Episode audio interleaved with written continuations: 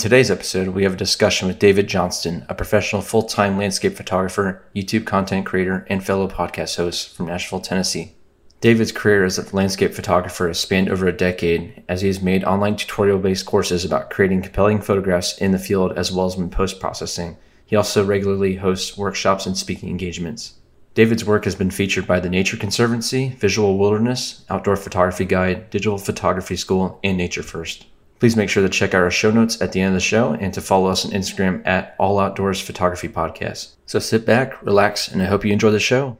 Welcome to episode 20 of the All Outdoors Photography Podcast, and we've got a very special guest today. Yeah, we have uh, David Johnston on the show. Uh, welcome, David. Um, so, if you just want to start, uh, tell us a little bit about who you are, um, where you're from, and what you do. Hey, what's up, guys? Uh, like you said, my name is David Johnston. I live in West Tennessee. I was born and raised in Nashville, Tennessee, and um, I'm a professional landscape photographer. Some might say outdoor photographer, kind of just dabble in anything that has to do with the outdoors or you know wildlife macro abstract landscape type anything anything that tickles my fancy outside. So you, are you a full-time photographer or part-time or?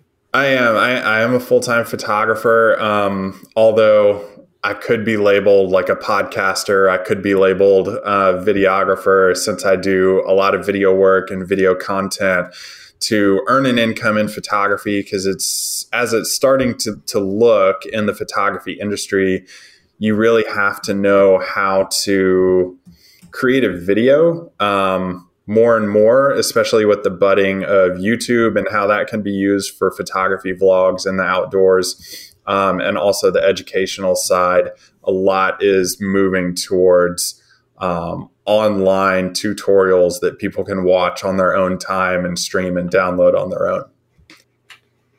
For sure, yeah. It's been a very big part of the with the uh, the pandemic. I feel like distance learning has become very crucial to not just photography, but you know a lot of things in education. So, do you feel like that really kind of adds to your business? I would say.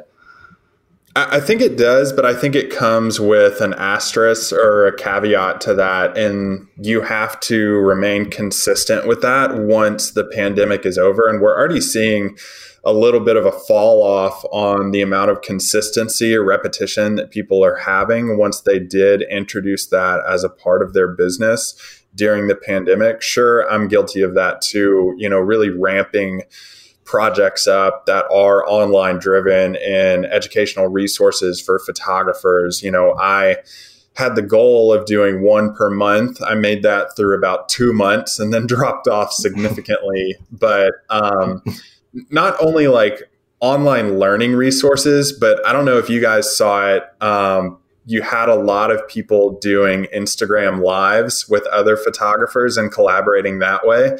It was like every time you open your Instagram, you would have those little live bubbles like completely atop the crop, the top of your screen.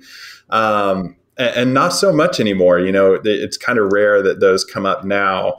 So I think it's all about now, once the pandemic is concluding, hopefully, um, we'll put an asterisk and a caveat on that too. But how consistent are you with it once that's over? And will the industry continue to move in that direction once it's over? Or will it shift back to more in person education? Would you say you personally, like, can you see yourself going more local kind of in person activities? Or do you think you'll just kind of stay on the online course?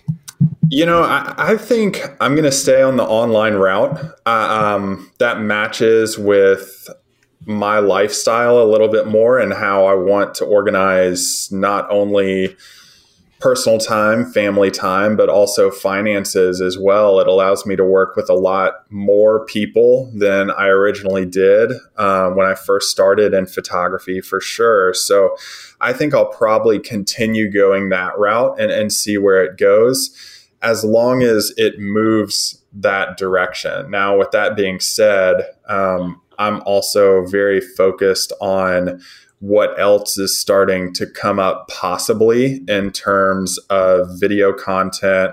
Uh, Henry, I know you do some video content too in terms of podcasting, like both of you are familiar with. You know, what's the next thing in that, and how can you try to get ahead of the curve in terms of education? Uh, because that's such a big part of earning an income with outdoor photography.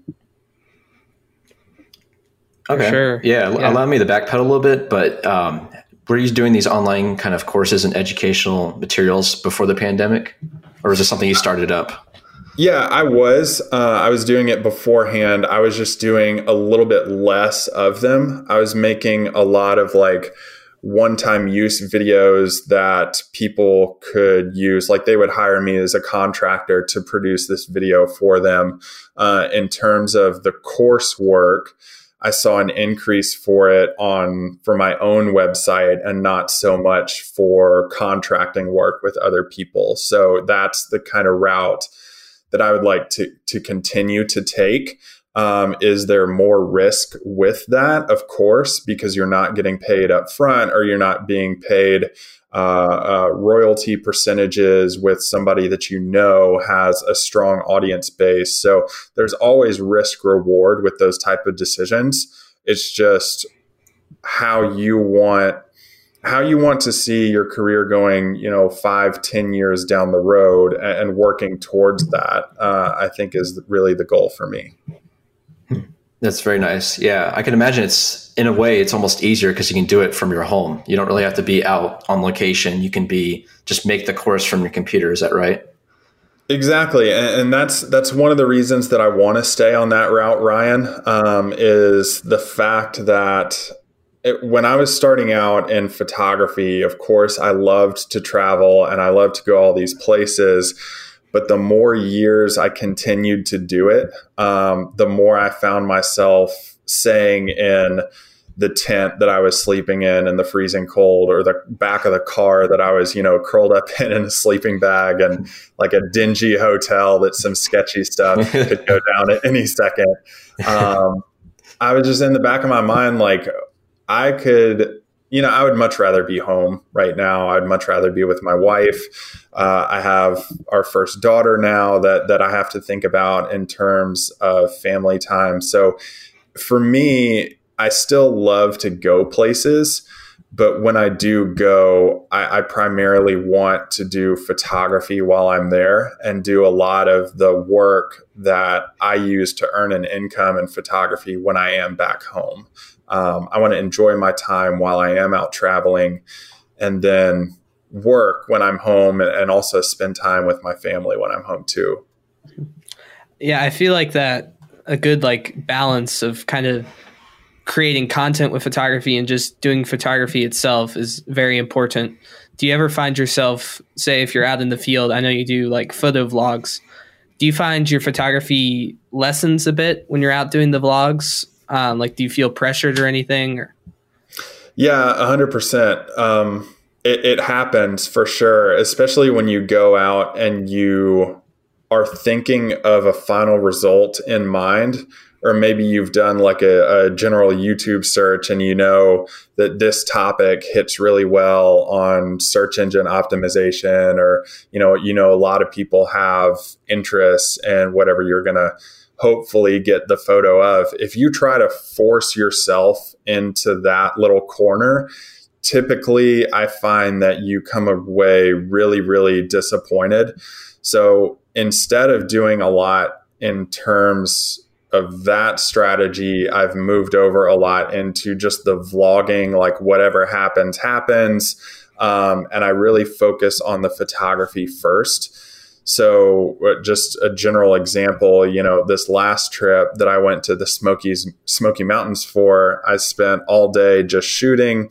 Um, and I filmed all of the talking portions of what I was maybe sharing some tips about after the fact in terms of the of the photos that I was capturing or doing voiceover of what I actually shot um, in the field. So I'm trying to get around that after discovering um, that problem, and it really came up. I was talking after one of the podcast episodes that I did for my show, I was talking with uh, Sarah Lindsay, and, and we were both kind of commiserating about the fact that your photography does take a step back a lot of times when you go into it with a strong focus on the video and, and sharing a lot of tips and hoping that your video is going to hit really hard with a lot of people. Um, so I, I've been I've been aware of that, but you know, it is still something that I do struggle with whenever I do go out in the field. And sometimes, you know,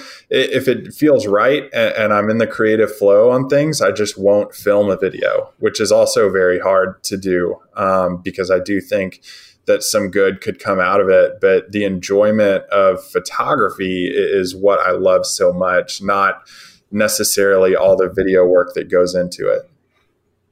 Yeah, I've noticed that with um, quite a few of your videos is that you do kind of talk, you touch upon briefly that there is that balance you have to strike where it's like you want to get the nice photograph, but you also have to make a video with a nice, strong narrative to go along with it. And to juggle all that, you know, at once just by yourself is, you know, it's quite a daunting task, really. So would you say that, you know, the video making influences your photography for the good or the better or the worse? What do you think? Know, I thought you were talking about like I've noticed that with your videos, like your photos really suck at the end of them.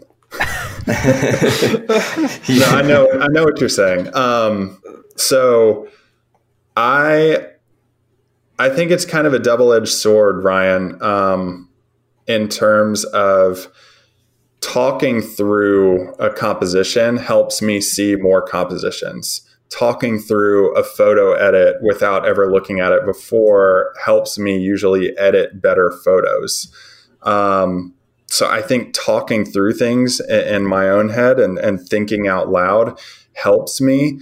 But in terms of being rushed and thinking about, you know, B roll whenever I am, am out filming videos, really makes me lazy in terms of photography because I'm constantly, you know, I take two tripods out every single time I go, three cameras, uh, wow. juggling all these different lenses at the same time. So it's not like if I see a very small, intimate scene in a forest that I'm like, maybe the shot will work out, maybe it won't. I don't really know.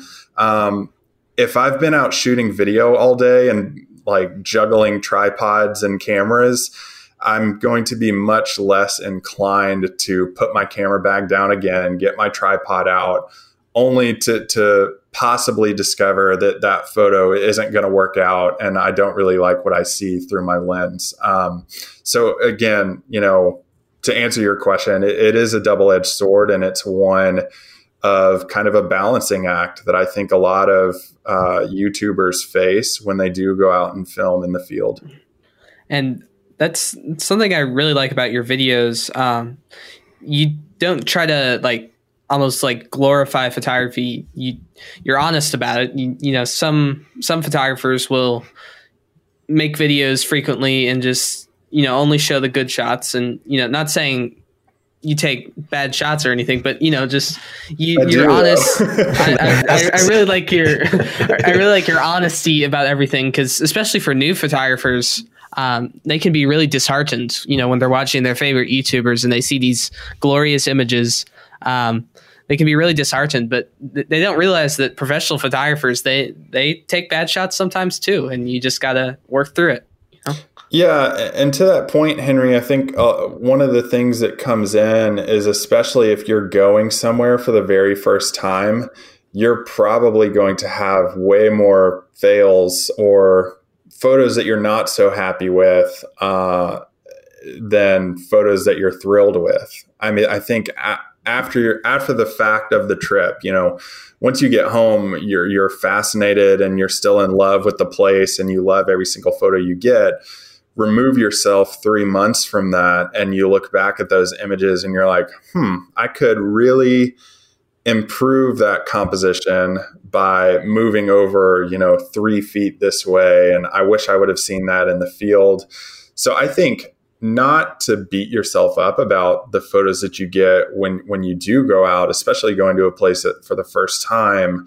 Um, I think you should always do a self check afterwards and maybe even um, make plans to revisit a place multiple times. Uh, and I think the pandemic, you know, we talked about the pandemic a little bit. I think the pandemic has given us time to do that of discovering more local places and going to those over and over again and really discovering the compositions that are there instead of just the basic shots that you pull up and shoot at eye level. For sure. So, so you talked about your local area. Uh, would you mind, real quick, kind of mentioning the area you shoot in and kind of the opportunities that you've got there? Uh, yeah, I think it's. I think there are two real places. So I go to Great Smoky Mountains National Park about two to three times per year. Um, very familiar with that park and the area. Obviously, there are a lot of different places in it that I have yet to explore and find, uh, but that's why I love going back. I um, just really enjoy it because it's so diverse in what you can find there, and the weather can change on a dime, especially uh, up in the higher elevations of the mountains. Um, in terms of more locally, like let's say an hour and a half to two hours outside of where I live and my house, I have places like um, cypress tree swamps, uh, places you know that are, are, rolling hills of wheat that aren't as spectacular as what you get out in Washington, but there are some cool uh, like highlight and shadow types of shots that you can get out there. Um, so that's kind of kind of where I dive into. And more recently, I've been getting into time lapse photography when the summer storms pop up over in my area. Uh, I like to go out and, and shoot time lapses of those storms. So, since you've been, you said you're based out of West Tennessee, I believe. And so, have you been shooting there all your life, or at least you're about a decade or so now of photography?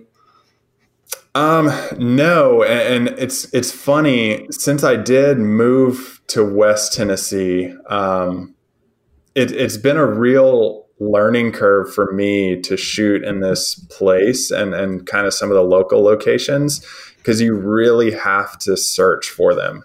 Um, there are a couple state parks that are pretty obvious, but a lot of the other ones you really have to like just be like, okay, here's a gravel road that looks promising. Let me just drive down this for the next 30 minutes and see if I can find anything. Um, so I've had a lot of just days of going out and driving aimlessly and just scouting around to see what I can find and get an idea of where the sun's going to be during certain parts of the year. Can I see the Milky Way there? Um, where's the, you know, is this going to be a, a, good shot for winter photography or fall photography? So it, it's opened a new door and a new learning curve for scouting for me in terms of really planning out shots into the um, far future and really pouncing on on the opportunities when that when those conditions come together and I can get out to those places but I, am really more familiar with East Tennessee than I am West Tennessee. So it has been a big learning curve for me, Ryan. Hmm. That's interesting. Yeah, you're, you're just mentioning a little bit ago about the uh, the Great Smoky Mountains, and you said you only go there about two or three times a year. And I'm kind of surprised because um, a lot of your videos seem to be when they're on location, uh, seem to be from that place. So that seems really like a really small number of like visits to go there per year. Um, is there any reason why? Why it's so small? Yeah, yeah. Why you seem to go there so seldomly? I think it's just because I'm lazy. Like it's a five hour drive, and I don't necessarily oh. want to drive five hours. I don't blame you. That's, that's fair enough. that makes sense. Yeah. um, are there any like super close locations that you can just jump over to on like a just a free couple hours that you can go to nearby? Yeah, absolutely. There are several of hmm. those uh, around me. Like I mentioned, a lot of the random cypress groves that I've found. Um, you know, I'll just, like I said, drive down a gravel road and find like a lone tree in the middle of a field and know, hey, if a storm ever pops up, you know, this could be a really cool shot to have in the foreground. Uh, a lot of different places like that. It's just having the chance when those conditions do come together to, to get out and shoot those. So it, it's a mm-hmm. lot of planning yes, for, for opportunities sure. and also planning for like years down the road. I think patience is really important too in those situations. Like you said, finding the tree and maybe not immediately photographing it, but kind of marking it in your head so you know to come back there when the conditions are right. Yeah, it's torture too because when you see it, you're like, man, this is going to be such a cool shot because you can envision it in your mind, but at the same time, you're like, oh, why can't I just do it now? For sure, yeah, I've noticed that too. Yeah, it's like with the local spots, you kind of, like we said, get more familiar with them over time. And um, something I've been doing recently is just, yeah, the more often I go to a place that's a few minutes drive from my house, is that you know I'll see shots like you're saying and um, I feel like patience is just the best part because you the best photographs really come from that patience because you know not everything comes to us like the best you know lighting conditions and all that. So tell us a little bit more about like your creative process maybe like what are you exactly looking for when you're out in the field? Man that's a, that's a good question. Um, like what's the first things you see would you say? First things i usually see are the obvious shot. Um, so I will get to a place and go to the most popular locations. I have no problem with that. And taking, you know, the same compositions that people over and over have shot to death. Um, and those are fun to do because those are the places that you've seen and, and why you fell in love or wanted to go visit a place and, and to see them for yourself. You know, the, the one that comes to mind is in Grand Teton National Park I remember standing behind the plaque of the famous Ansel Adams shot of the Teton Mountain Range with Snake River in the foreground. And I was just standing there thinking, like, how cool is this? Like to stand in the same place that an icon stood in and photographed the shot that's been done, you know, hundreds of thousands of times since that is such a cool feeling and, and such a cool experience um, for me personally. But then working from that and whittling down the composition is usually my creative process to photographing something in my own style. So taking taking that shot, then I can say, okay, what's the most interesting mountain peak here? Then I take a photograph of that mountain peak. Maybe I switch lenses and, and get a telephoto out and, and really hone in on just shooting a portrait of like the mountain face and then thinking, if I came back here, you know, at sunset, what what would it look like? Uh, would this have alpenglow at sunrise? And thinking about different options for me.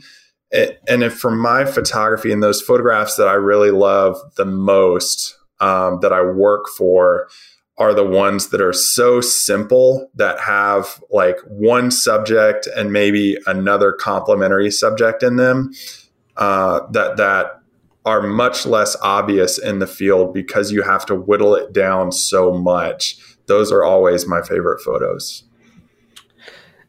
What you're describing, I've I've kind of I don't know if you've noticed this, but I've kind of seen a general move, kind of more towards that style. Uh, what do you think that is? Kind of the more intimate kind of landscapes. I think it's because people are tired of of the same images they see on on social media all the time. Um, and again, it's it's there's nothing wrong with going to those locations and photographing them. Uh, I do it all the time, like I said, but I think it's just because people are tired of it. Um, the intimate shots that really make people look at a little bit longer and, and think about, well, what what is this? Where is this photographed? Uh, and, and the ultimate question, you know, how did you get this shot? It really opens the door for conversation and not only conversation, but it opens the door for I think relationship for a lot of people and friendship and communication. And, you know, a lot of the photographers that I know, those same shots are the ones that jump out to me. The ones that they've been all over the globe or, or all over the Western United States, but a shot of like just a very small scene of snow falling in front of some aspen trees that could be literally anywhere in the Rocky Mountain chain uh, are usually the ones that that really stand out to me. So I think it's just fatigue, really, uh, of the shots that you see over and over. Mm-hmm. I, yeah, I, I, would definitely agree with that. Um, I feel like it can really allow you to develop your own style too, as well. Um, kind of leading off of that, would you say you kind of have a style to your work besides the more intimate side of things? Um, like, would you put yourself in like a category or? I don't think so. Um, I jump around a lot to different things that interest me. Um, like I mentioned with time lapse photography, you know, I've picked that up recently. I did a lot of it when I was first starting out and then got kind of bored with it and then picked it up here recently after learning some new techniques and, and how to shoot better time lapses. But I think it's just the flavor of the month really with me is, you know, if I'm in a location that has a lot of waterfalls, I may trek and do waterfall photography for five days straight. If I'm in Death Valley National Park. Um, you know, I'm going to do a lot of sand dune photography. I made that do that for five days straight, and you know, just work with the different highlights and shadows on things. I don't think that if I go somewhere, I have a lot of similar looking shots than other locations. Um, and maybe that's just in terms of location to location as well. Uh, I don't really know. I've never really thought of that before, Henry, but um, gives me something to ponder, I think. so, say you're out in the field. Um, are you kind of one of those landscape photographers that will wait for one shot like they set up their tripod and they're they're waiting for the light to catch for you know hours on end or are you kind of a more mobile landscape photographer that's kind of moving around and getting multiple different shots? I like to be a little bit more mobile. Um, I may I may have a shot in mind uh, of some place that I want to go that that really captures that location, but for the most part, you know, we'll use Great Smoky Mountains as an example. Since I'm familiar with it, I may want to go to a certain high elevation waterfall or an overlook, but on the way there, I want to capture you know everything I see around me, um, which really brings in a lot of the other genres or or subcategories of landscape photography and and even some adventure photography. If I'm going and hiking with some friends you know I'll shoot them as they're hiking through the woods and I'm usually the one that's lagging behind the rest of the group holding everybody up.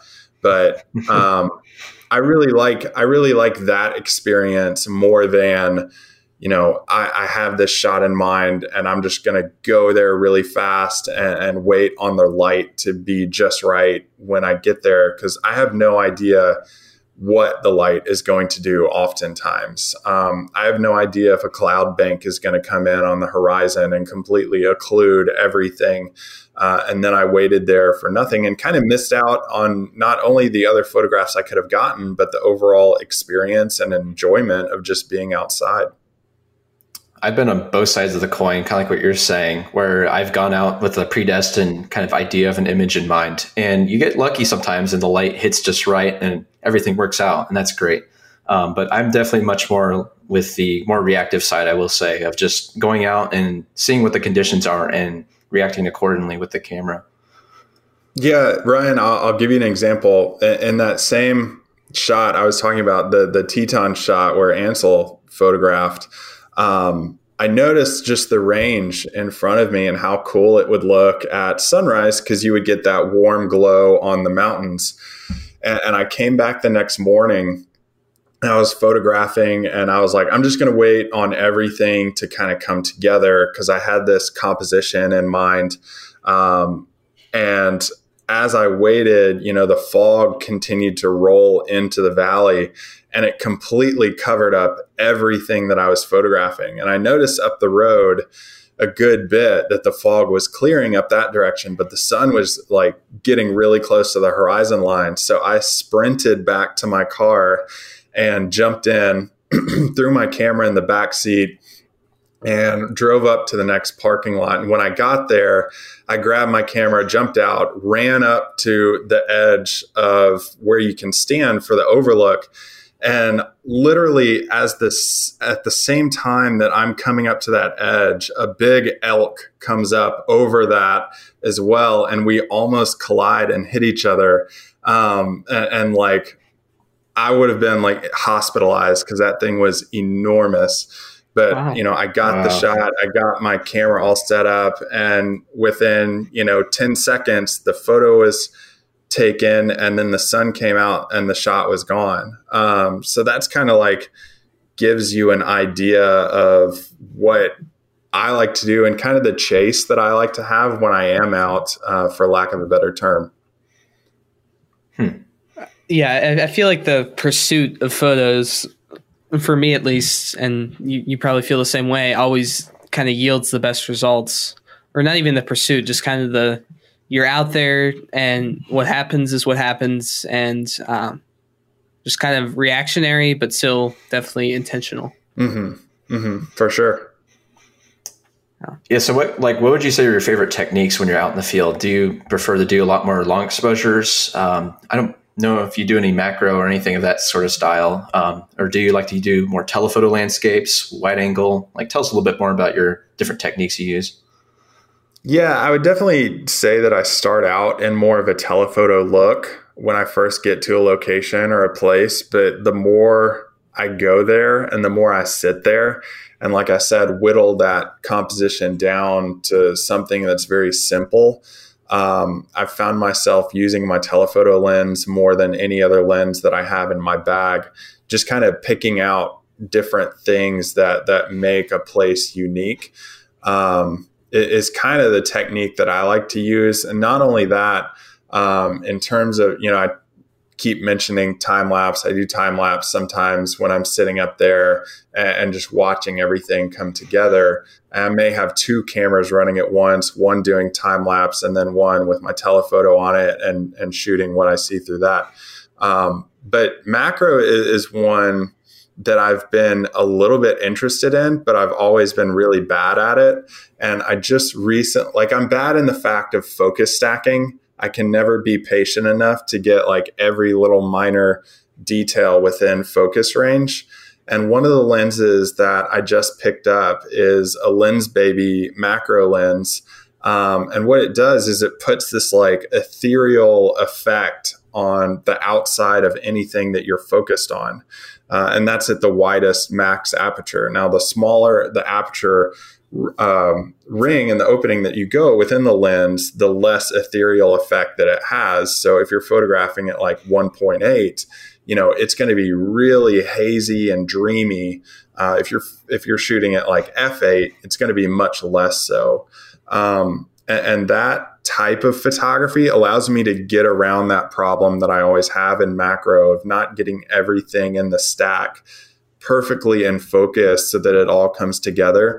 Uh, the ethereal look and the dreamy look allows me to play around in, in, the editing process a lot too. So macro is definitely something that I've picked up recently and really been enjoying a lot more recently, especially with that lens. Because um, it instead of doing like an entire flower, you know, you can focus on just the edge of like a rose petal and everything else is is this blurry dreamy mess uh, behind it that i've really found interesting and, and, fun to play around with especially this fall with a lot of the fall color that's been on the trees. That's, that's super cool. Um, macro for sure is especially like during quarantine and stuff it's it's a good way even in your own backyard, you can get some decent um, photos, and you can just you know you get, you get the wides of the landscape. You can get into the telephotos, but why not go even smaller and you know capture the individual leaves of everything? So for sure, yeah, that's definitely true. Um, and you can always be like the weird guy down like an inch away from a blade of grass that everyone's staring at. yeah, too many and, times. You know, I, have been out in like the yeah. middle of the trail, yeah, and I get scared by some dog or something, and they go hello, you know, behind me, and I jump because yeah. I'm just knelt over. I look like a weirdo. I'm just knelt over, looking at a flower on the ground. yeah, exactly. Yeah, and I like it. I like how you're you're definitely definitely a landscape photographer, but you don't try to limit yourself to a certain style. Like you don't try to do just wide angle shots or just telephoto.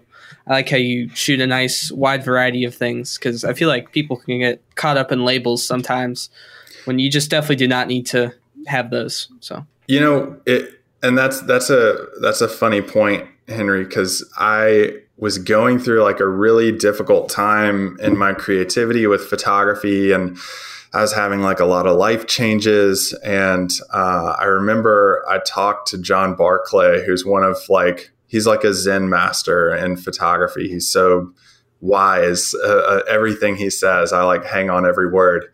But um, he was, we were talking about it and like some of my struggles. And he was just like, if you just see something that you think is cool, just take a photograph. Like, don't overthink it too much. If you just see something that interests you, whether it's light or subject or anything like that, just take the photograph. Um, and that's really what helped me a lot when I was coming out of that creative slump um, and really struggled to take any photos really that that I found interesting. So yeah, I credit John with with a lot of of what I do in terms of versatility in photography.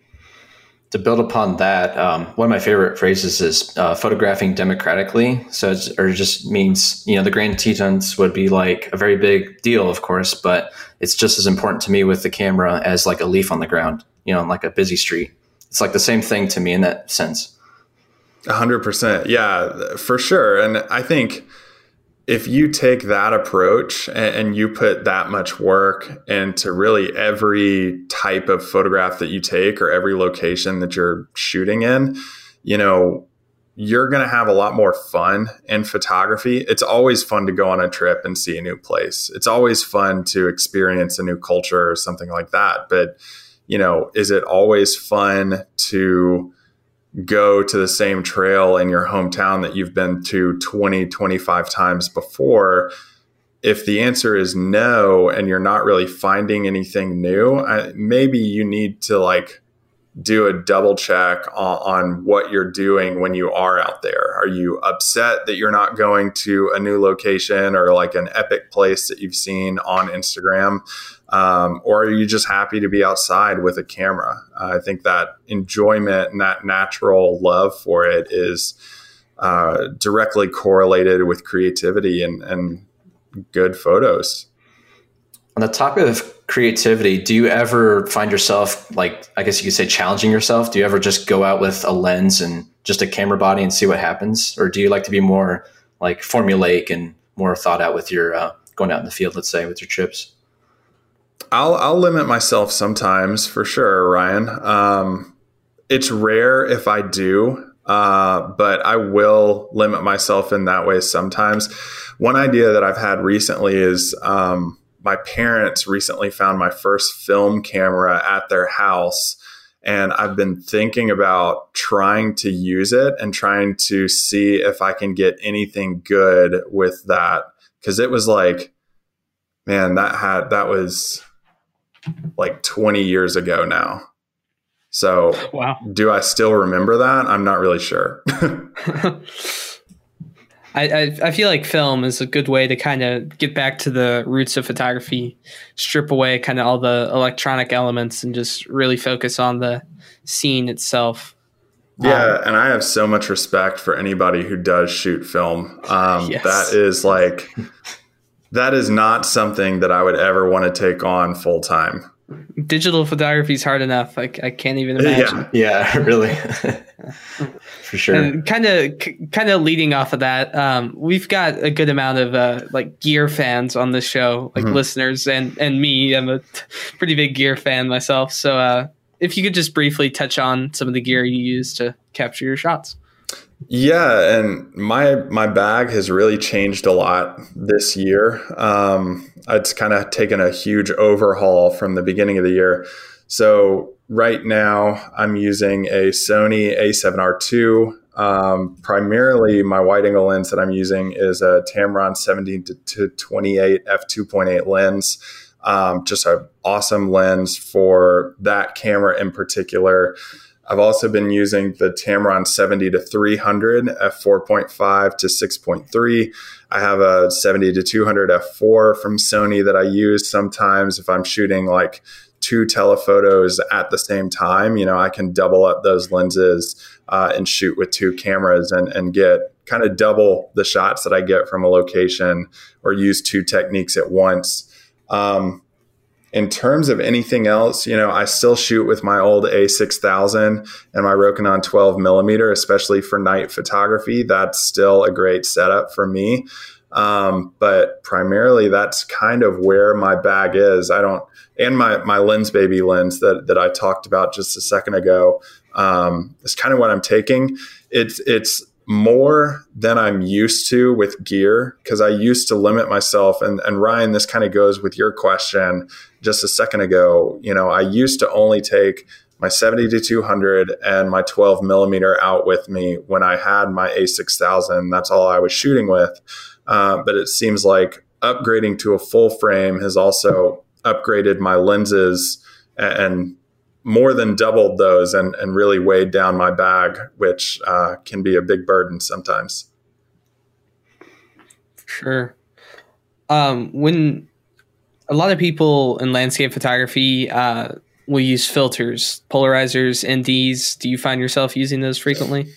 Um, yeah, I'll, I use polarizers a lot, especially for for waterfall photography. You know, those are a must have. And visiting the Smoky Mountains so much as I do, um, I, I, have to have one of those in my bag.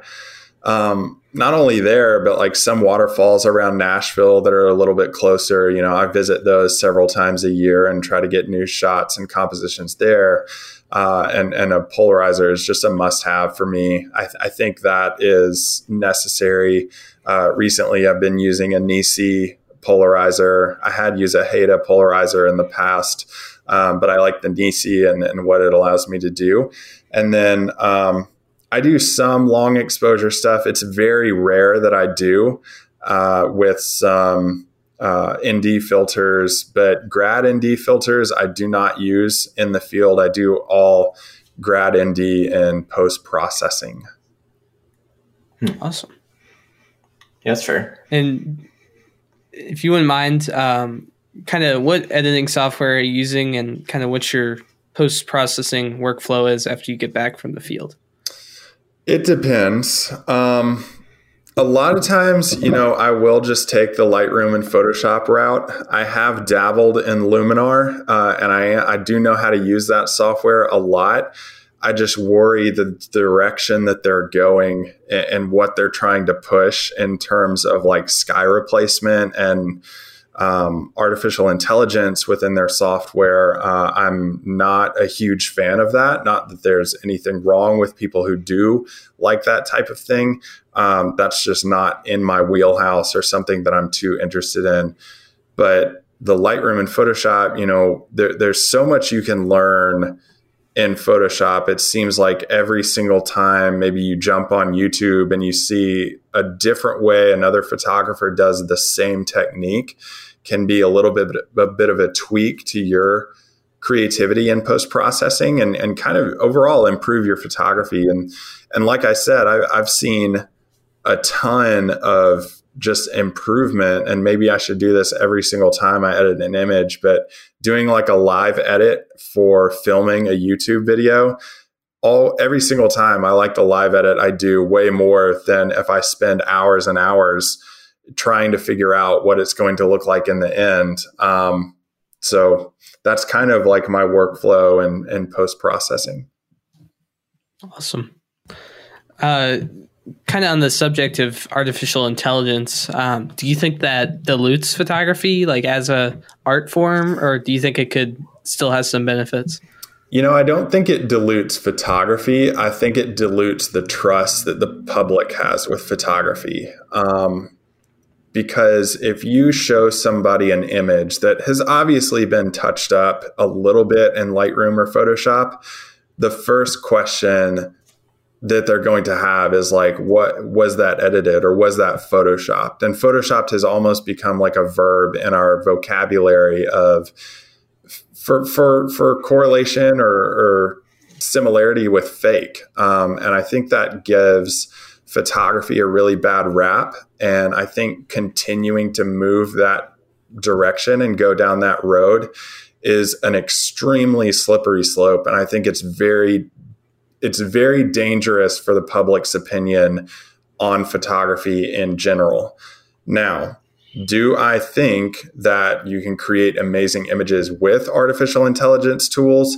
Yes. Do I think that they help speed up the process? In terms of using something like, let's take in Luminar, the AI accent tool or their artificial intelligent accent tool, you're able to do multiple edits to one image at one time, and you're not pulling out like a sky from Namibia and putting it into an, a foreground from Tennessee, you know, something completely obscene and ridiculous. Um, so I think it has its benefits in some ways, but the direction that it's going with artificial intelligence to just uh, I don't want to use the term lie, but it's just it's not true. It's not honest, um, and I I have a real problem with it, and I know that using that word might give me some, you know, pushback from people. But for the most part, I think if you're honest whenever you do share an image, say that it is like, uh, you know, an artistic creation instead of a photograph, I, I think that would help. But overall, it, it's just it's giving photography a really bad rap, and, and I have a big problem with it. I'm in, I'm in a similar boat as you, David. Um, I've been using Skylum since uh, Luminar 2018, and it's I, I, agree with you where it's like the direction the company's going in as a whole is very questionable to say the least. Um, but I, I, continue to still use the software just for you know minor adjustments to my photos, global sliders and such. But um, would you argue that the like let's say the sky replacement does that cheapen the overall photography process, or would you just consider that arts as long as they're upfront about that? as long as they're upfront about it, I would still say that it's art, um, depending on the photographer. Now, like I said, if they were trying to push it as a photograph, um, I have a problem with that. I would say it remains. Ah, this is such a difficult conversation. It remains. it remains a photograph. I think if you do something like have the foreground shot and then shoot a long exposure sky like an hour later to get the right light and exposure that you want and then blend those two together. But like I said, if you're pushing two locations into the same image, that that's when it gets really messy for me. I would I would say there's more expertise with what you're saying. Like exposure blending takes a lot more skill and process, but like the AI sky replacement tool, you just click a slider and it does the magic for you. So there's definitely, I feel like, a clear you know difference between the two. And I think it it it cheapens your connection to the image. Um, because if you spend so much time working on something, you're really, really proud of it and you really love how it turned out. If you just click a button, like you said, and a new sky just pops in from anywheresville in the United States, um, then you're just like, hey, cool photo, cool result uh, and then move on with your life. But again, you know, like you said, Ryan, Skylum software is good in terms of the fact that you can do a lot of those edits to your images. You can put layers on top of one another. You can do luminosity masking in it. All that is fantastic. But I, I would dare say if they continue to go down the road that they do, I would definitely jump ship on that. Yeah, I, I feel like I feel like they probably will, unfortunately. I don't know if you've seen this on social media, but at least I've seen a push towards like the crazy sky images, the replacements, super saturated colors, just pretty much like images that you could never really capture in one frame, like showing up all over Instagram. And sadly, well, I don't know if this is necessarily a bad thing, but they seem to get the the most likes. So do you ever find yourself pressured to go that direction or I, I don't have pressure to go that direction. The pressure comes in is when whether or not I should call them out for it. And I don't know which approach I should take on it because I have in the past and doing it in like a really nice way when their post was an absolute blatant lie. Um, I have messaged somebody before and been like, "Come on, man! Like you can't, you can't do that." Um, and it, it usually gets into some pretty heated waters pretty quickly. So I should probably just stay out of it and ignore it. it's good on you for doing that, at least, because a lot of people I feel like would be quite afraid, to say the least, just to call someone out on their bluff and to say that they're lying. You know, a lot of people don't have that, you know, that type of spine, I guess, to really say it to them. Well, it what it was is what it was a uh, a shot of downtown Nashville and it had a Milky Way behind it. And I was like, dude, this is literally impossible. You cannot do this. And I think I think another one had um had like a moon or something in the same shot. And I was like, you can't even see the Milky Way with a full moon out. So this is like again, literally impossible for you to create this Yeah, that that almost calls back to that great debate over that Peter Lik photo. I don't know if you've heard about it, the one where the moon's like over the mountain, yeah, like perfectly, and there's huge debate on that on the internet. Yeah, it's just so much more fun to me to to try to get an image naturally like that and and just uh-huh. play with what I have there. If a full moon is setting or rising over a mountain, you know, I'm not going to click it and move it over into a different part of the sky. Now, there is some wiggle room or gray area if you're doing like a, um, let's say a lunar eclipse sequence over a night like a night sky and you have one foreground that's a little bit different. And obviously when you post it you're like this is multiple frames you know shot in different sequences as the full moon becomes eclipsed. Um, so I think there's some gray area there too, but but obviously it becomes a very slippery slope. For sure, and you know you're doing natural photography, so the goal of a photographer is to capture the nature around them. You know, sometimes I feel like the some photographies almost become more like graphic design in a way. So you kind of got to recognize the difference between that. Mm-hmm. Yeah, that that's a great point if you don't mind, uh, let's go ahead and move on to something else here. Um, another thing I wanted to unpack here is maybe about your your business side because I know you're full time with your landscape photography, um, and you've been doing about ten years, I believe. Um, what would you say has been attributing to, um, let's say, your success and to keep you doing this? Um, I think having long term goals in mind uh, and not living so much year to year. And when I say that, it, it's it's something that I constantly have to remind myself of and maybe get feedback from my wife on sometimes too and have her get me a little bit more grounded on if I'm spiraling out of control and be like, is this actually feasible to do for the rest of my life? Like, you know, I had a really bad month in finances. Um, when, when that happens, it really helps to have a long term goal in mind. And, and, you know, one of the things Ryan, that I've always kept with me is uh, I'm a big fan of uh, Gary Vaynerchuk and how he communicates to people who want to be entrepreneurs and have their own business or just do what they love to do, however much they want to do it.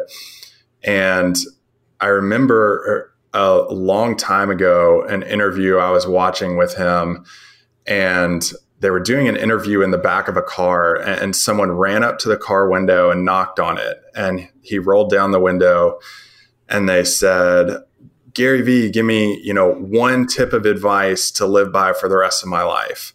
And he looked them dead in the eye and he said you're going to die. And i was like in shock that he said that but he later explained like regret is something that you never want to live with. And if you really enjoy doing something, whether that be part time or just as a hobby, like go ahead and tackle it head on because when you talk to people and they have that regret, maybe they're getting to the end of their life. Um, that we're all going to reach at some point, and you have that regret of like, what if I never tried this? Um, that just like eats away at me all the time.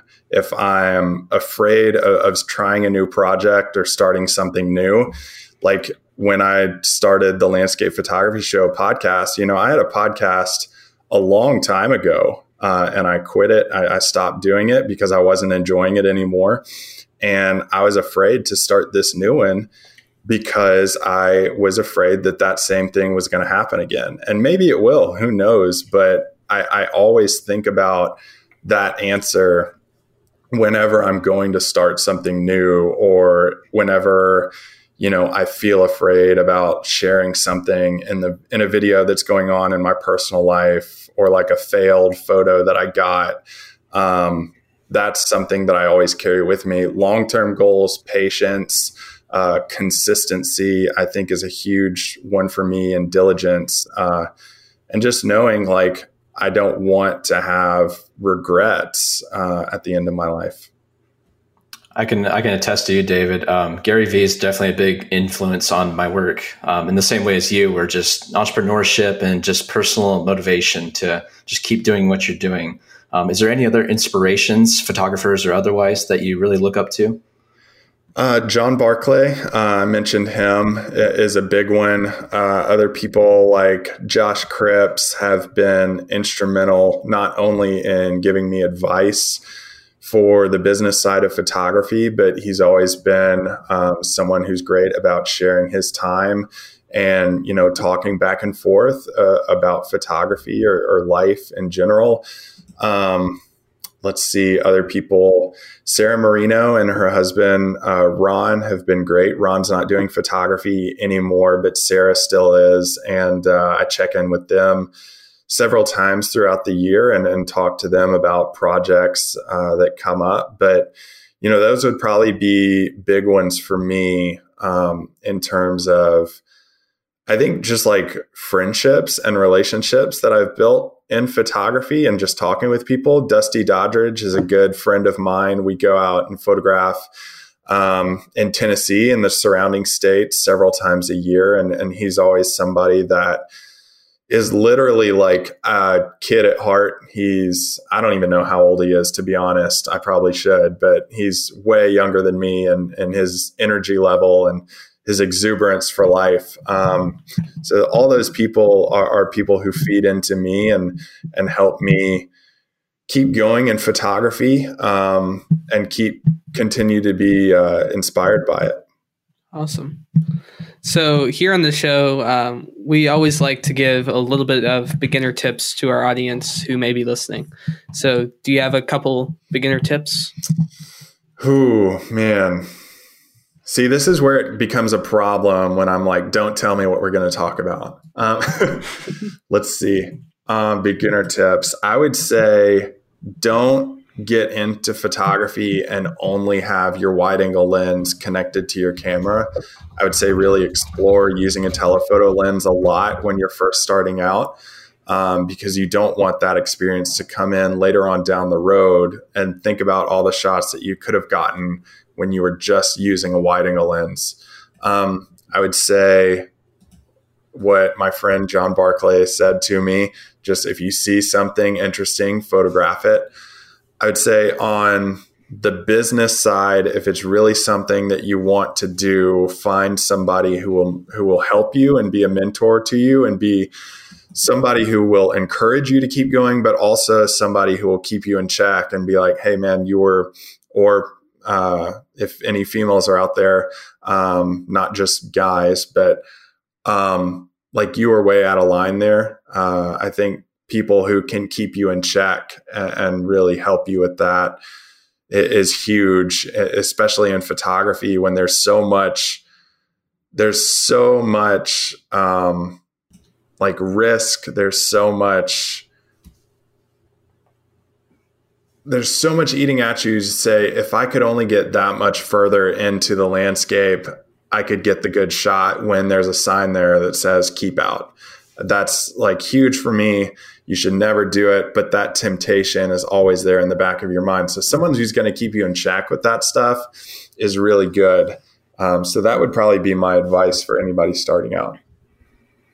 It's it's definitely one large um, mental game people I feel like outsiders don't really understand how much think about like photography like w- when it becomes like as big as a as big of a passion that all three of us have for it you really you think about it a lot and you can really get down on yourself and you got to kind of learn how to you know manage that. It's a mental game for sure especially if you know you put so much pressure on yourself going to a new place and trying to get that one shot that you've always wanted to get um, being flexible and, and just working with what's right in front of you uh, is huge you know there's there's a saying that i always have it's not you won't find happiness in a future imagined or a past remembered. You'll find happiness and joy in the situation that you're in right now. Um, and it's something that helps me in photography and stay grounded and, in what I'm going through at the moment. For sure. sure. I can appreciate also how you really, I noticed like in your t-shirts you wear in your videos, you're really much about the, like the ethical side of uh, nature photography, which I mean, a lot of people might look up to you as being a big name, which I would say you are, of course, but they they like to see that I think, and it helps teach them to you know care about the nature and the environment around them, and not just photograph it only.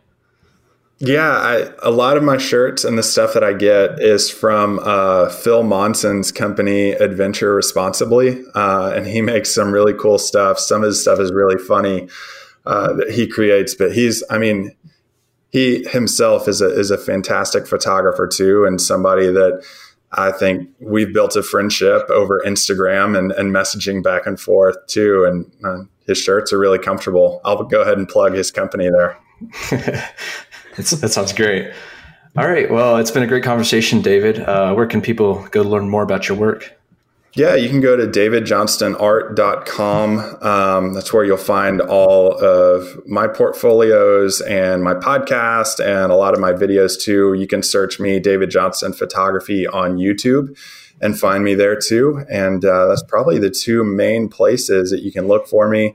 I think my Instagram handle is David Johnston Photo. I'm not really sure, to be honest. Um, probably we'll have we'll have all the links we'll have all the links down below so cool. you guys want to check them out make sure to go down there. Awesome. Awesome. Well, thanks thanks so much for your time david. It's been a pleasure. Yeah thanks so Thank- much guys. I really appreciate it. Thank you. Thank you. Thank you so much for watching the Owl Outdoors Photography Podcast. You can find us on Spotify, Apple Podcasts, Google Podcasts, and the video version on YouTube as well. You can subscribe down below, and we look forward to seeing you in the next one. Thank you.